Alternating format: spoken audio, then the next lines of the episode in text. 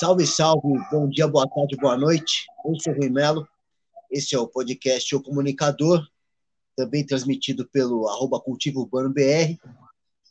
E hoje nós temos um convidado mais que especial,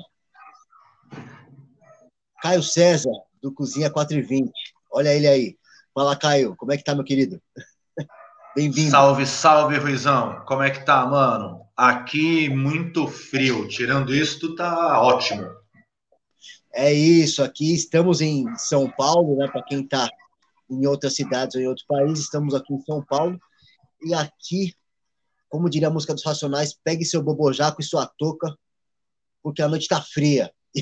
Realmente. É, a neblina cobre a estrada de Tapsirica. Tá foda. É isso. Nossa máxima hoje, se eu não me engano, é doze graus, né? Mínima de sete. É, Terra da Garoa voltou a ser seu nome original. Sim. Mas vamos lá, Caião. A galera quer saber o seguinte. Você que é uma pessoa influente nas redes, né? Como é que você chegou aí? É, como é que foi o seu início na, na produção de conteúdo? Bom, cara, é... legal essa pergunta, porque eu tô na internet faz um bom tempo já, né? Tive canal de YouTube antes do Cozinha quatro e vinte e é uma jornada, né? Nem sempre a gente acerta com o primeiro projeto, vamos dizer assim. Não é que eu tenha errado com os outros, mas não, não encaixou um, um sucesso, né? Vamos dizer assim, em termos de audiência e tal. Mas, bom, eu estudei comunicação, né, lá atrás, em dois mil e três, ali na, na faculdade Casper Líbero, onde eu não me formei, e, mas desde lá eu, eu lembro até hoje, assim, é, quando lançou o YouTube, sabe? Na época que eu estava na faculdade, cara, é, a rede social era o Orkut, para você ter uma ideia, né? Não, era o Orkut no sentido que, assim, quando eu entrei na faculdade, nem existia ainda direito o Orkut. Aí, de repente, começou um burburinho, tipo, ah, e tem o tal do Orkut, fulano, convidado, não sei o que lá. Pá. Como era a faculdade de jornalismo, já acabei entrando meio rápido, assim, né? Mas, enfim, passou um tempo, entrou o caralho do YouTube e eu falei assim comigo mesmo, isso é incrível, isso é absurdamente incrível. E fato é que o YouTube revolucionou a comunicação e depois dele surgiram várias outras plataformas, inclusive como essas que a gente está utilizando. Então, assim, antes disso simplesmente não existia a oportunidade de alguém como eu ou você, assim, meio que, abre aspas, do nada, falar, vou criar uma, é, um veículo de comunicação, vou criar um, alguma coisa assim que, que não envolvesse um monte de dinheiro investido, sabe, sei lá, concessão, né, tipo, e, e aí, de repente, da noite para o dia, você pode, você pode ter a T V Caio, tá ligado? Então, assim, isso sempre me encantou profundamente, é, óbvio que não é tão simples assim, né, como você sabe, eu sei, na hora que a gente vai começar a fazer, surgem os problemas, as dificuldades, as coisas, e a gente vai aprendendo, ah, precisa de equipamento, precisa entender a parte técnica, ai, grava, não sai tão bom, não sei o que lá. Mas ainda assim é muito diferente do que precisar de uma concessão dada por um governo, sabe? Tipo, e ter que investir milhões, e, enfim. A gente pode ligar uma câmera de casa e abrir.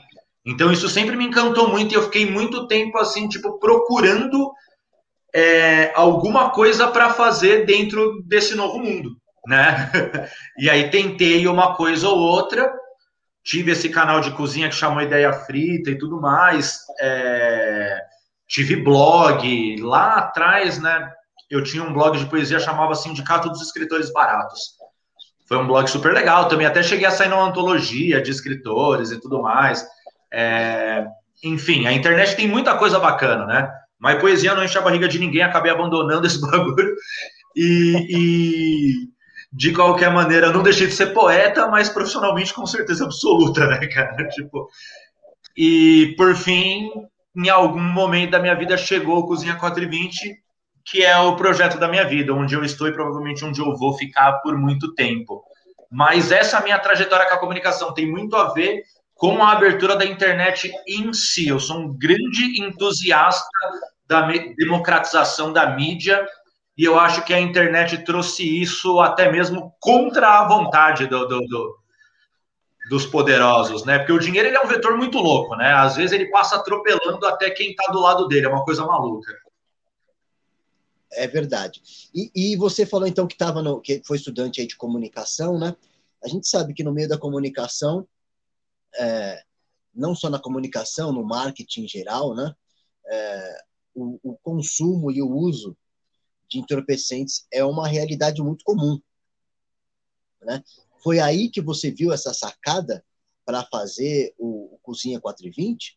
Ou você teve esse insight muito tempo depois e por conta de outras coisas? Como é que foi essa, essa transformação do, do, do Caio poeta, né, para o Caio cozinheiro no Cozinha quatro e vinte?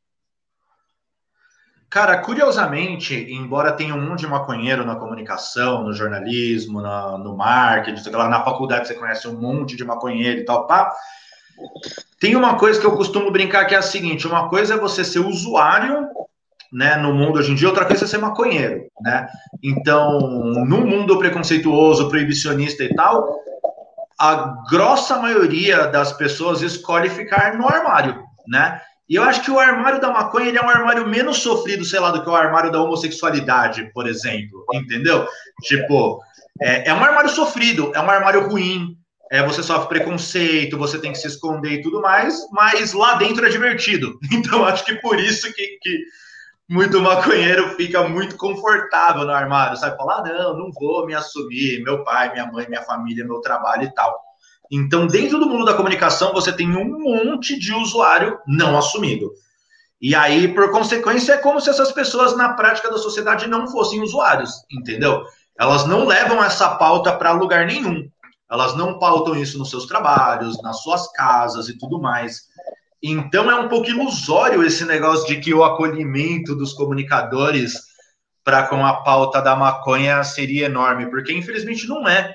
Tá ligado? E não é justamente por isso, porque eles estão no armário, porque eles estão se escondendo e tudo mais. Então, dito isso, hoje eu tenho um canal que está aí prestes a atingir cem mil seguidores e, honestamente, eu estudei jornalismo e eu sei que isso é uma pauta, tá ligado? Tipo, é um canal de maconha atingindo cem mil seguidores num país onde a maconha ainda não é cem por cento legalizada, permitida, é um tabu, enfim... Mas nenhum colega meu de faculdade me chamou para fazer nenhuma matéria ainda, saca? Então, cara, é, eu, eu diria que eu comecei a trabalhar tratando de maconha, apesar da faculdade de comunicação social, não, não cem por cento por causa dela, tá ligado? Tipo, porque é isso, cara, infelizmente é um assunto que é muito tabu ainda. E é muito prático também para uma pessoa que tem a vida super resolvida e que vive num, é, num, numa bolha aberta, tá ligado? Tem muitas pessoas da comunicação que, assim, não são maconheiro na família, mas todo mundo do trabalho sabe que ele fuma maconha. Entendeu? Tipo, ele pode chegar numa festinha, sacar um baseado e fumar numa boa. Então, assim, essa pessoa, ela tem uma vida muito privilegiada e completamente diferente, sei lá, de uma pessoa pobre, preta, que pode ser pega pela polícia pegando maconha numa biqueira, sabe? São dois universos cem por cento diferentes, e aí eu vejo que essa galera acaba se tornando meio preguiçosa, meio acomodada, já é legalizado para eles.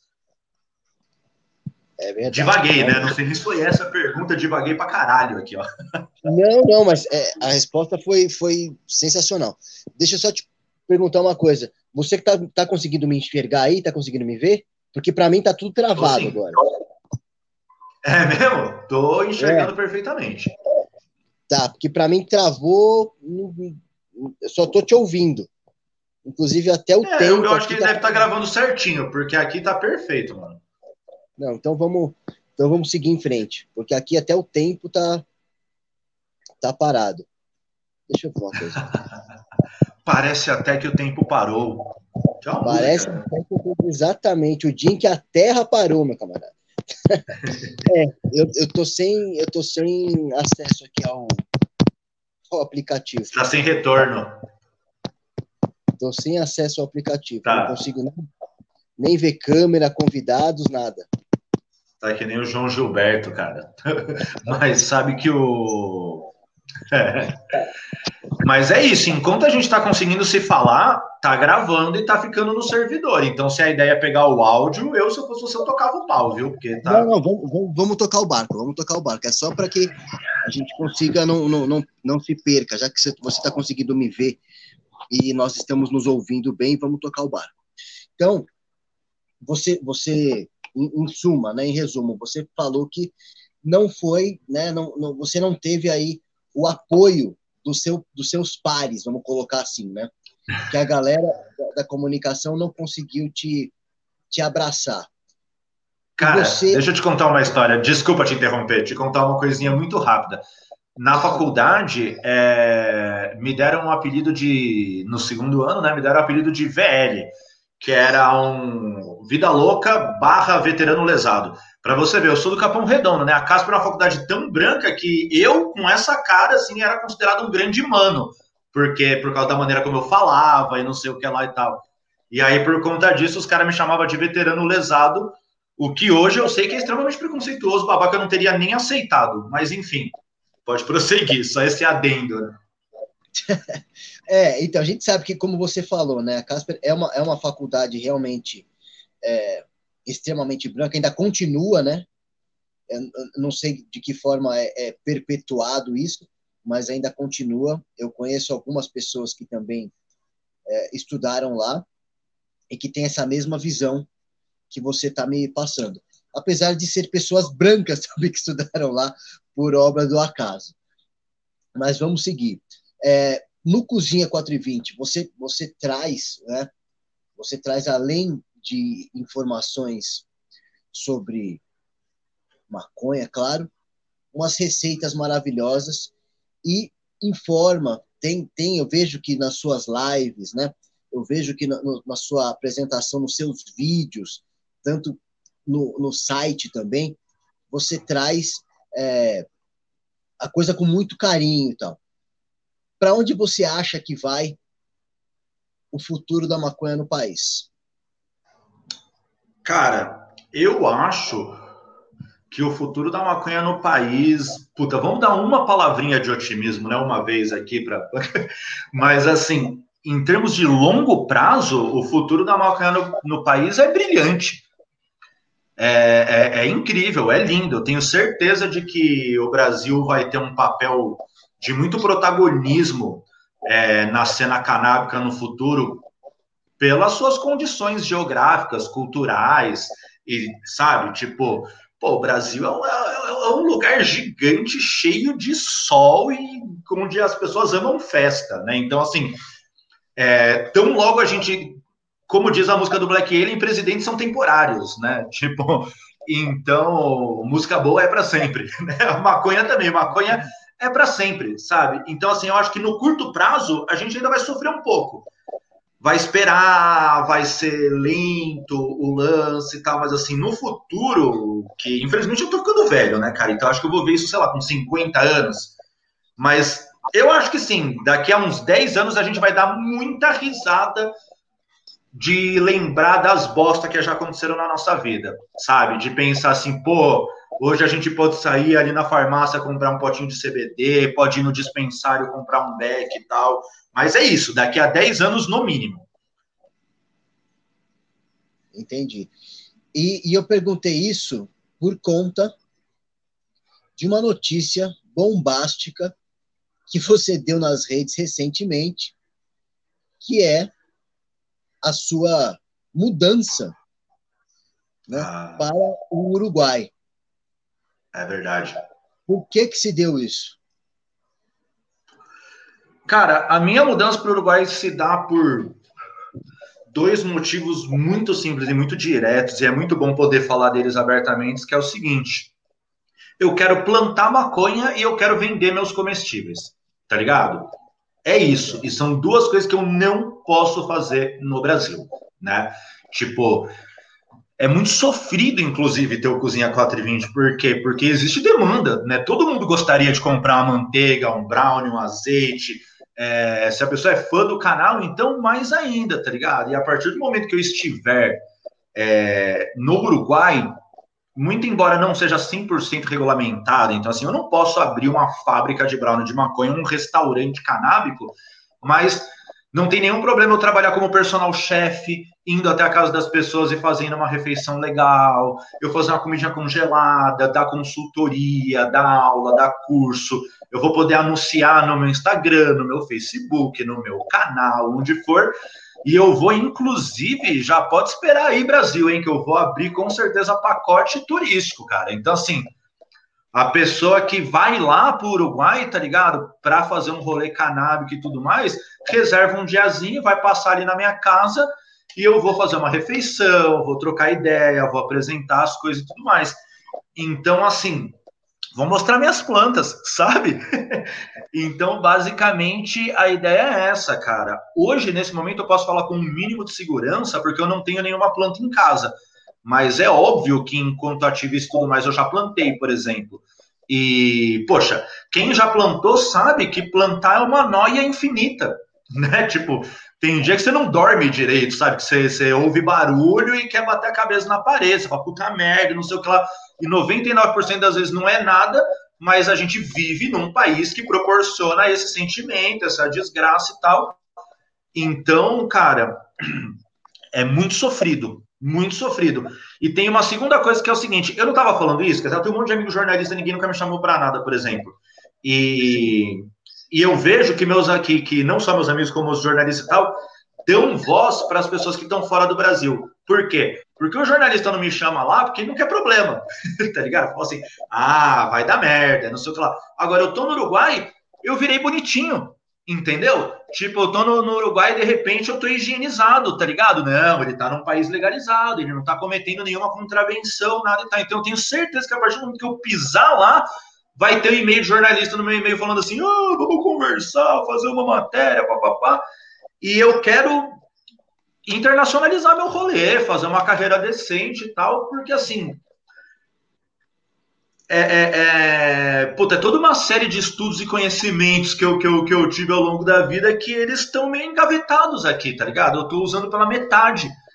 Eu posso chegar muito mais longe e esse sentimento é meio triste, tá ligado? Então, é, espero que temporariamente eu vou para o Uruguai, tá ligado? E a partir do... Assim, o S T F descriminalizou, tô fazendo minha, minha mala e voltando, saca? Mas enquanto eu não puder ter o mínimo de segurança, de porque, assim, hoje eu poderia ter dinheiro suficiente para, sei lá, pagar uma faculdade pro meu filho, e, e, e hoje eu não tenho. Hoje o papo com o meu filho é estuda para passar na U S P, tá ligado? Então... Eu quero ter um mínimo de estabilidade, velho. Só respirar um pouquinho. Entendi. Mas uma coisa que eu, te, que eu posso te falar é o seguinte. É, a coisa, eu vejo também, da mesma forma que você, que daqui a algum tempo a coisa vai ter uma, uma, outra, uma outra visão, né? Já, já, já começou.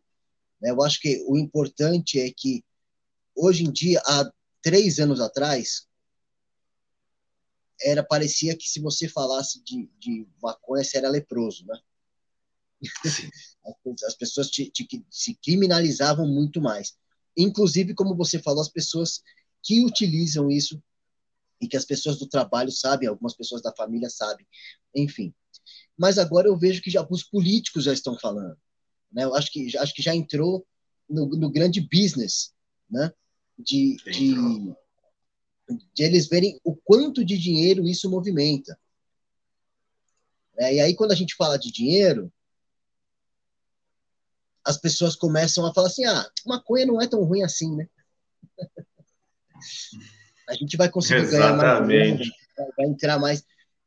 Então, e além disso, eu vejo que muitas pessoas estão é, entrando na justiça para pedir o seu direito à, à utilização dessa substância. Claro, inicialmente via, via medicamentosa, né? As pessoas estão utilizando aí um, essa via medicinal, mas eu acho que a via é, adulta, né? É uma questão de tempo para que para que seja liberado. E vou falar mais, como você mesmo falou, você gostaria de fazer e vender. Essa demanda já existe, né? Como você bem é, como você bem colocou. Você não acha que de repente, eu sei que você, é, desculpa entrar nesse detalhe assim, é, mas você já havia comentado anteriormente que você tem uma situação, né, é, crítica, onde você, se você entrasse com uma solicitação, um pedido de, de habeas corpus, você poderia plantar na sua casa e poderia até fazer algum, alguma, alguns produtos para as pessoas que têm essa, essa liberação médica. Isso não seria interessante para você? Cara, seria interessante, eu já aventei essa, essa possibilidade com certeza, conversei com advogados, né? É, quem, quem me falou isso, inclusive, foi o Eric Torcato. É, ele falou assim para mim, olha, você pode fazer para quem tem H C, né? É, com certeza dá para... Mas, assim, é um mercado que, apesar de tudo, ainda é curto, né? Porque muito pouca gente tem, tem H C.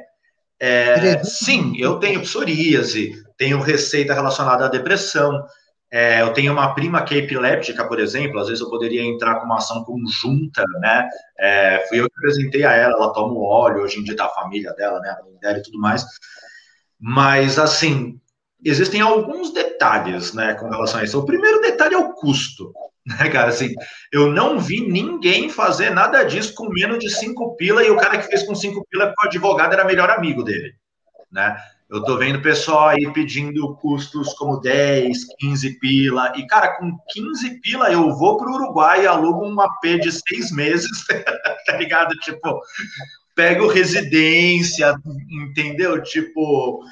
Então, isso que o Uruguai é caro, tá ligado? Tipo, o Uruguai é um lugar caro. O Uruguai é muito mas, caro. Assim, mas, mas eu acho que com, com, é uma grana para você, para você jogar uma possibilidade no escuro, né? Então, quando a gente pensa aqui em São Paulo, por exemplo, São Paulo tem um judiciário muito misto. Tem uma galera super progressista... E tem uma galera super cuzona, tá ligado? Então, às vezes, aí meu processo cai na mão de um juiz conservador, negado. Aí é quinze pau de novo, né? E eu não tenho quinze pau nem pra primeira. Então, assim, é uma possibilidade que eu já pensei na minha vida muito. É uma possibilidade. Mas eu decidi... Decidi fazer diferente. Porque, assim, além de tudo, no, no Uruguai... É, explicando assim, né, que tem uma coisa muito interessante de se falar também sobre culinária canábica, sobre o uso de cannabis no geral, né, é, muitas vezes eu recebo das pessoas a seguinte pergunta, né, ah, Caio, ou, ou, ou às vezes até uma, uma coisa meio agressiva do tipo, ei, filho da puta, tá cozinhando com prensado, não sei o que lá e tal, papapá, e eu tento explicar para as pessoas o seguinte, é, para eu ter um canal, para eu que seja fazer brownie para o meu próprio consumo todo mês, é, eu teria que ter uma baita produção de maconha. Não ia ser uma planta, tá ligado? Tipo, então, é muito importante levar isso em consideração. Qual é o, qual é o ciclo de uma planta de cannabis? Assim, a mais rápida vai ser entre três a quatro meses, né? Você tem um gás de luz, você tem espaço...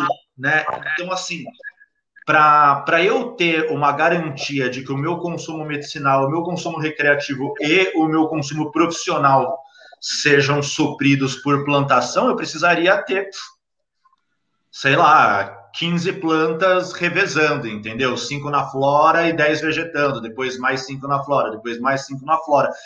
Não tem nenhuma condição de eu, de eu fazer isso. De, os juízes estão liberando aí as pessoas terem seis plantas, não sei o que lá, porque ainda, né? Tem, tem todo um processo para a galera quebrar essa caretice de vez. O cara acha que se o maluco tiver quinze plantas, ele vai virar o Scarface. E imagina, o cara não vai dar nem conta de fumar. Você sabe, tipo...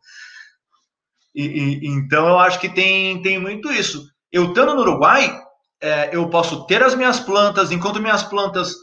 não florescem, eu posso ligar para o meu amigo Rico e falar, Rico, você tem uma manteiga aí para me descolar? Eu posso ligar para um outro amigo e falar, oh, cara, é, me vende aí uma trima para eu fazer um azeite, sabe? Tipo, eu posso ir num clube de cultivo, pegar um rosin, pegar um... É, a, a possibilidade é infinita, né? Então, assim, por mais que a gente consiga simular uma condição minimamente melhor no Brasil, não tem, é incomparável com, com a, o tanto de coisa que eu posso fazer e o tanto que eu posso me desenvolver num país legalizado. Tá, seu microfone está desligado. Melhorou? Agora voltou? Sim. Voltou. É, não, que eu, que eu consegui é, é fazer voltar a imagem aqui que tinha travado. Eu vi pelo Boa. computador aqui. É, aí eu vi que voltou aqui. Bom, legal. É, mas eu posso te dar boas notícias, camaradinha. Eu aceito. Posso te dar ótimas notícias. É, aqui em São Paulo, o Ministério Público, notícia em primeira mão, hein? Põe a musiquinha aí. O Ministério Público... O Ministério Público está muito apto a isso, a ajudar as pessoas, e já, já há o entendimento que, que as pessoas são adultas, as pessoas podem utilizar, sim, as pessoas podem é, é, fazer o uso da, da sua medicação, né? É, e eu vou te falar mais que isso. Recentemente, aqui em São Paulo, saiu um H C permitindo a pessoa ter dezenove plantas por período. Que ótimo! Entendeu? Então, é, entre outras, e eu recentemente, não sei, não sei se vocês sabem, o Caio já comentei com ele, é, estou fazendo pós-graduação em cannabis medicinal, né? Então, falta aí dois mesinhos, graças a Deus, mais dois meses para que eu seja um especialista em cannabis medicinal. É, então, muitas das pessoas do curso me trazem algumas informações e tal, muitas delas já entraram, né, com o, o H C, enfim. E, e alguns juízes simplesmente estão dizendo que ah, quantas plantas? Ah, um número suficiente para que seja feita a medicação. E não colocam mais uma, uma numeração específica. Eu vi isso já em dois casos. Pô, que ótimo, cara. Então, é, e aí um, uma outra informação é que é, entraram com o H C coletivo recentemente. É, esse H C, as pessoas... É, Uh, foram dez, dez ou doze pessoas, se não me engano, do Brasil inteiro. Sim, eu vi isso. Isso, e foi liberado. E alguns advogados entenderam que, a, a, primeiramente, as pessoas que dão entrada nisso não é o doidão que está querendo só chapar, né? Que é um caso também de saúde. Então, tem claro. Alguns advogados vendo é o trabalho, aí por coisa de três mil reais, é, outros por cinco, mas não, não, tem alguns que não estão passando de cinco.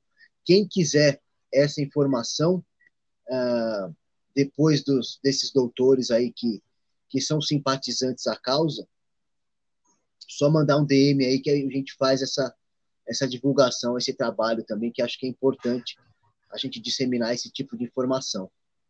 Com certeza, sensacional. Eu acho que a gente está caminhando, cara. Eu aqui tô com pressa mesmo, viu?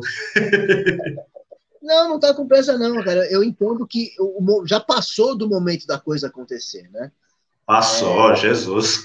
Não era para ter acontecido há muito tempo. A gente sabe que até mil novecentos e trinta e seis a maconha era vendida na, na farmácia. Então, tendo, é, tendo esse histórico, né, tendo esse histórico, e, e, e para quem conseguiu, para quem consegue ter essa informação, é, a gente sabe que tudo isso foi feito com o aval é, é, de políticos e de grandes empresários para que fosse é, censurado para as pessoas comprarem mais tabaco, por exemplo. Sim. Né? Porque quem que... Quem que usava isso é, inicialmente eram pessoas de classe mais baixa, por ser uma planta e por ser barato e pelo acesso ser fácil. Então, eles tinham que ter alguma forma de criminalizar esse tipo de situação, né? Essa, essa, entre outras histórias, a gente encontra aqui, por exemplo, no livro Fumo de Negro, a criminalização da maconha no pós-abolição. É um livro da Luísa Saad, é um livro sensacional. Que quem tiver a possibilidade de ler esse livro vai, vai, ficar muito, vai ficar muito contente, porque é uma coisa muito bacana. É um livro que não é muito, não é muito longo, dá para você terminar aí em alguns dias, poucos dias. Quem tiver disposição termina em um dia. E um outro livro que eu, que eu gosto também de, de divulgar é esse aqui. Opa! Cadê, cadê, cadê? Cadê, cadê? Aqui. Tô vendo, o livro da maconha. Exatamente. É um guia completo sobre cannabis e seu papel na medicina, política, ciência e cultura. Esse aqui já é um livro um pouco mais extenso, né? Dada a sua importância. Mas é, é isso. Historicamente, a gente tem que procurar, né, entender o que é que está acontecendo no nosso, ao nosso redor, né? Não é só uma planta, não, é, é só uma planta, não serve só para fumar, né? E mesmo a pessoa que fuma e não tem nenhuma, é, nenhum problema, vamos colocar assim, não é um problema de saúde aparente, quando fuma, sente melhoras. Sente que o organismo está tranquilo, sem, né? Se sente mais calmo, com mais relaxado. Então, é, cara, eu cara, sou... Usa medicina... Sou particularmente... Desculpa. Eu sou particularmente bem radical com relação a isso, viu, Rui? Eu acho o seguinte... É, se por um lado a maconha é super terapêutica e para todos, todos que são usuários de maconha, é bem óbvio que não é só um entretenimento, né?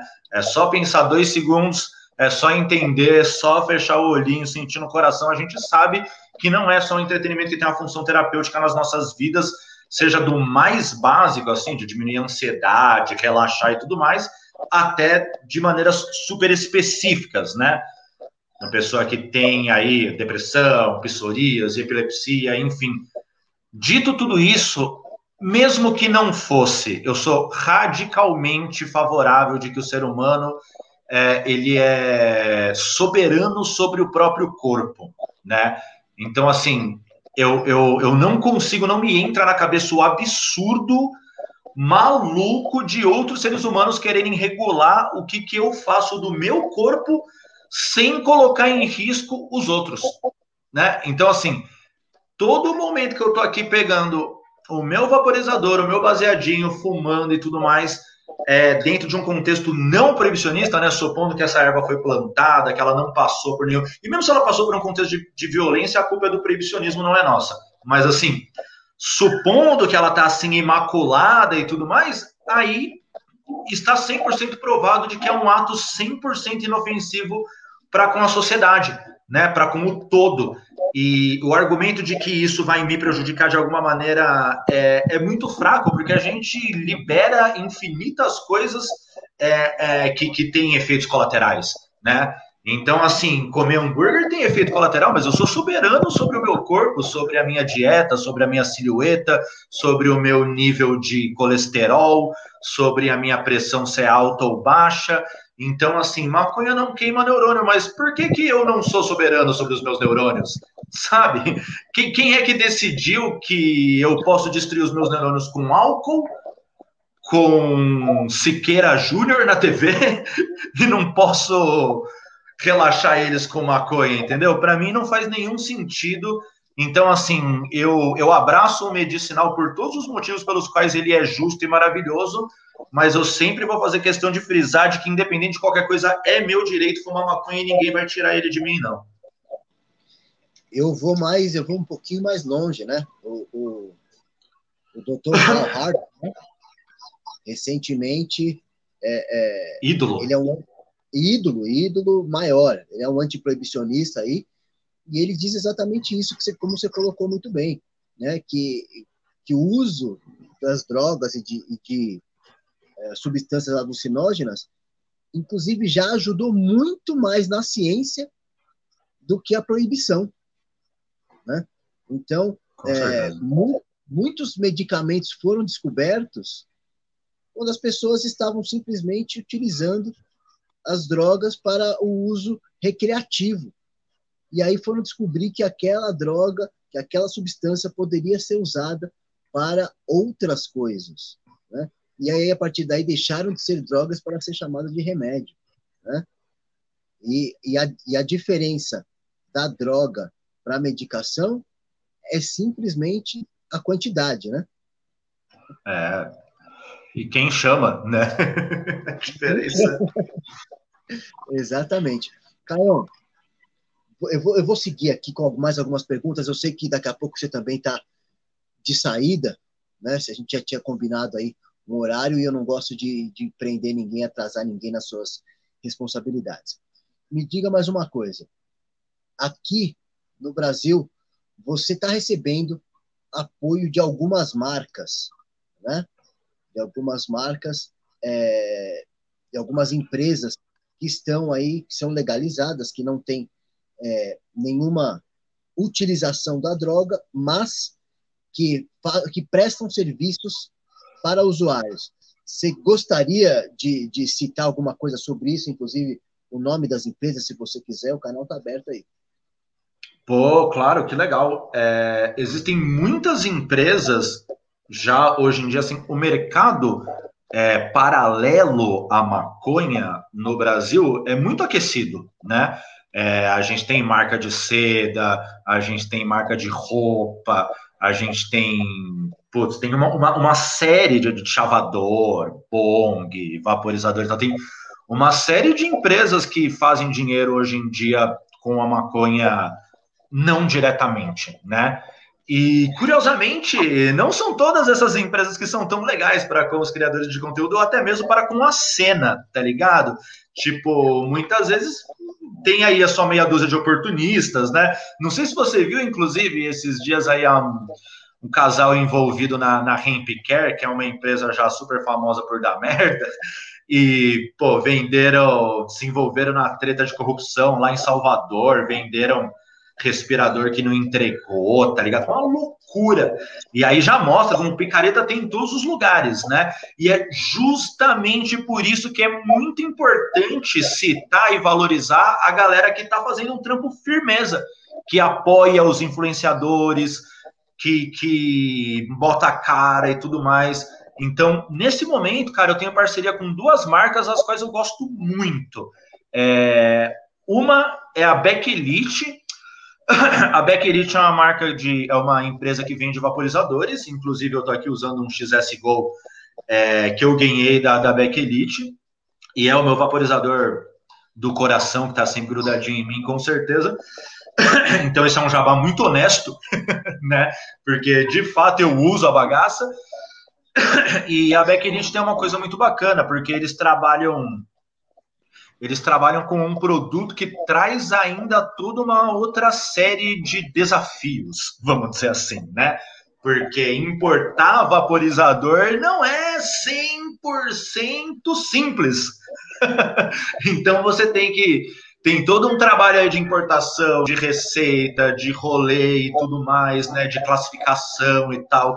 Eventualmente pode ficar na alfândega, tá ligado? A galera pode reter meia dúzia de vaporizador. E cada vaporizador vai custar trezentos, quinhentos, mil. Imagina você perder uma carga que vale, sei lá, dez mil, vinte mil reais e tal. Pô, é pesado, né, cara? Então eu dou muito valor pra galera.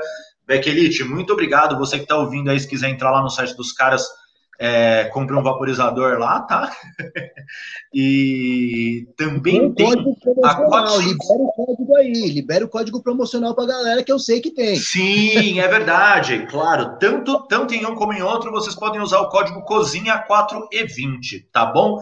na Beck Elite, que eu já falei, e no segundo, que é a quatrocentos e vinte Substratos. E essa também é uma história super legal, pô. A quatrocentos e vinte é do André, que é um cara muito bacana, que era cultivador e tudo mais. E aí, um belo dia, ele falou assim, putz, cara, eu queria facilitar a vida da galera preguiçosa, que nem eu, assim, que não quer ficar usando substrato inerte, não sei o que lá tal. E, poxa, eu sempre falo isso para todo mundo, sabe? Cultivo não é uma ciência exata, né? Às vezes a pessoa chega e fala para mim, ah, então você trabalha com a, com a, com a quatrocentos e vinte substrato, então quer dizer que você não gosta do inerte ou você não recomenda? Não, imagina. Eu acho que É, são maneiras de fazer o seu cultivo e cada um se adapta ali a que gosta mais, tá ligado? Agora, pra pessoa que ou é mais preguiçosa, ou é mais hippie, né? Fala assim, ai, não quero fertilizante mineral, não sei o que lá e tal. Poxa, quatrocentos e vinte substratos é uma recomendação muito forte, gente, porque é, uma, é um substrato que já vem adubado, e aí ele tem lá micorriza, tem... É, humus, obviamente, guano, é, perlita, enfim, é um substrato todo feito para que a pessoa possa seguir um cultivo só na rega, tá ligado? Então é aquela coisa, se o cara quiser fazer um chazinho de banana para fazer um, e colocar mais, é, vai bombar um pouco mais ainda a planta, né? Porque o cultivo orgânico ele é mais leve, é diferente, mais difícil você dar aquele overfert pesado que pode dar num inerte, né? Por outro lado, também é um pouco mais místico, né? Você não tem o mesmo controle. Mas, assim, para quem tá nessa linha, putz, eu recomendo demais, cara. Depois o cara, depois do cultivo, ele ainda pode pegar esse substrato, plantar um tomate, plantar um manjericão e tal. Então, assim... Tá nos ouvindo, curte um cultivo orgânico, vai de quatrocentos e vinte substrato também, dez por cento de desconto com o cupom Cozinha quatrocentos e vinte, e é uma marca que valoriza o produtor de conteúdo canábico, então assim, a gente tem muito que valorizar essas marcas, sabe? Para terminar que eu falo pra caralho, você que tá me ouvindo, procure saber se a marca que você compra seda, que você compra bong, que você compra de chavador, papapá, apoia de fato alguma coisa, ou se ela só faz só faz cena. Tem muita marca que faz cena, tá ligado, velho? Que tem, eu, eu já ouvi de muita marca assim, ah, a gente só faz ação esporádica, que é a mesma coisa que dizer, ah, te dou duzentos reais para você usar um bagulhinho aqui nosso uma vez. Não, amigo, pô, desculpa, não, não, não consigo dar comida, não posso dar seda pro meu filho comer, né? Tipo, não tem jeito. Então, assim, valorizem as marcas que apoiam seus produtores de conteúdo favoritos. Essa é a cena, galera. A gente tem que entender que eu vejo muita gente que tem dinheiro e tá vendo aí na cena canábica uma oportunidade e tá querendo passar por cima de todo mundo como um trator, né? Para apresentar o seu produto aí. É, então, ouve o Caio, que ele tem sabedoria nas palavras, é isso, a gente tem que entender que não é simplesmente comprar a seda, se você está nesse mercado, se você quer fazer parte desse ativismo, você tem que conhecer as empresas que fazem parte, você tem que conhecer as pessoas que fazem parte disso, quem está dando a vida mesmo pelo ativismo, quem está fazendo a coisa de coração. E aproveitando, eu não podia deixar passar, queria mandar um salve para o nosso grande amigo Max. Sim, salve, Max mexicano. Paz, amor e baseado a todos. Exatamente. Que é o bordão do Max. Né? Não, não poderia deixar de, de tocar nele nesse, nessa entrevista aqui, que a gente tentou fazer, eu e o Caio tentamos fazer isso é, ao vivo. Olha lá. Ó, tentamos fazer. Esses três quadrinhos aqui, presente do Max. Olha aí. Tentamos fazer isso ao vivo, né, pelo, pelo Instagram, né, mas o Instagram nos, nos boicotou, né? Ah, Instagram é uma cuzão, cara. É, e o Max estava lá assistindo também, querendo participar, até ia tentar chamar ele para a conversa no dia, mas não foi possível. Então, Max, eu já deixo aqui no ar o convite, tá? Para você vir aí com a gente. É, Max é um amigo querido, uma das primeiras pessoas que eu tive é, acesso assim, a, a fazer o óleo junto, né? que ele, já, ele é um ótimo extrator, para quem não conhece, depois procure ele nas redes. Ele, ele é um cara que tem total paciência para explicar, para ensinar, e ele gosta muito do que faz. Na verdade, ele ama o que faz, mais do que muitas pessoas que a gente vê na rede aí, né? Então, Max, um abraço, querido, aqui de coração para você. Então, Caião... Ah, eu também faço coro. Boa. É, outra pessoa que eu não posso deixar de citar, né, é a Monique Prado, uma querida também, minha, minha professora, né, na pós de cannabis medicinal, de algumas matérias. Que legal. Uma pessoa sensacional. É, e também... Não, tem muita gente para citar, tem muita gente para citar, mas... Nossa! É, essas pessoas eu vou fazer questão de convidar aqui para que a gente consiga ter esse bate-papo também, trazer é, à luz, né, as pessoas que fazem a diferença na vida de todos. É, muitos advogados também, como eu falei, enfim, mas a gente vai, vai trazer essas pessoas aí futuramente.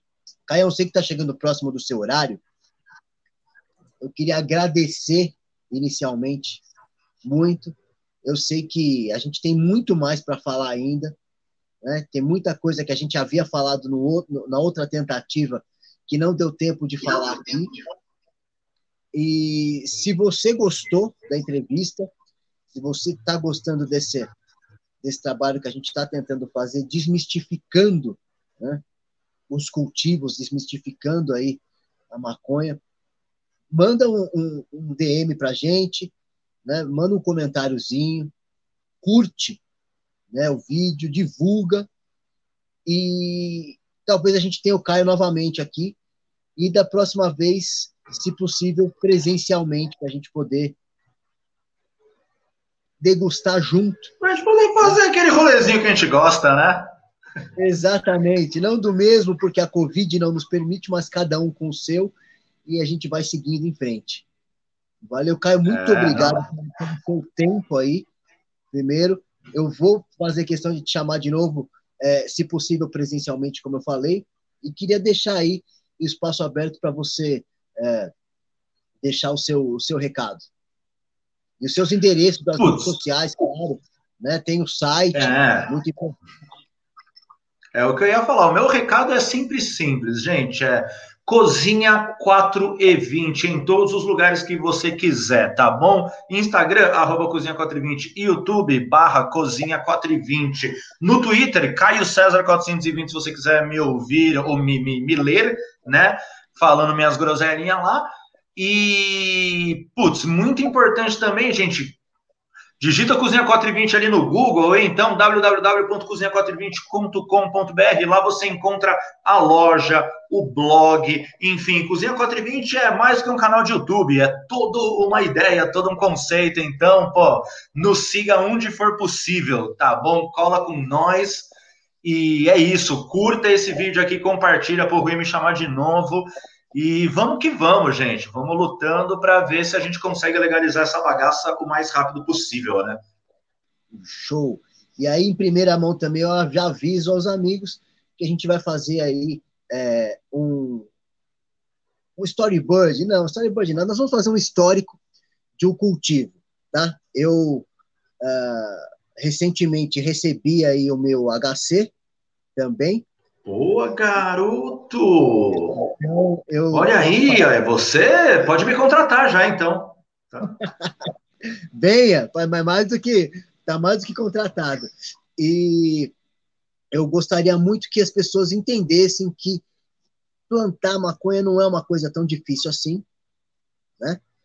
E que tudo começa com a desobediência civil.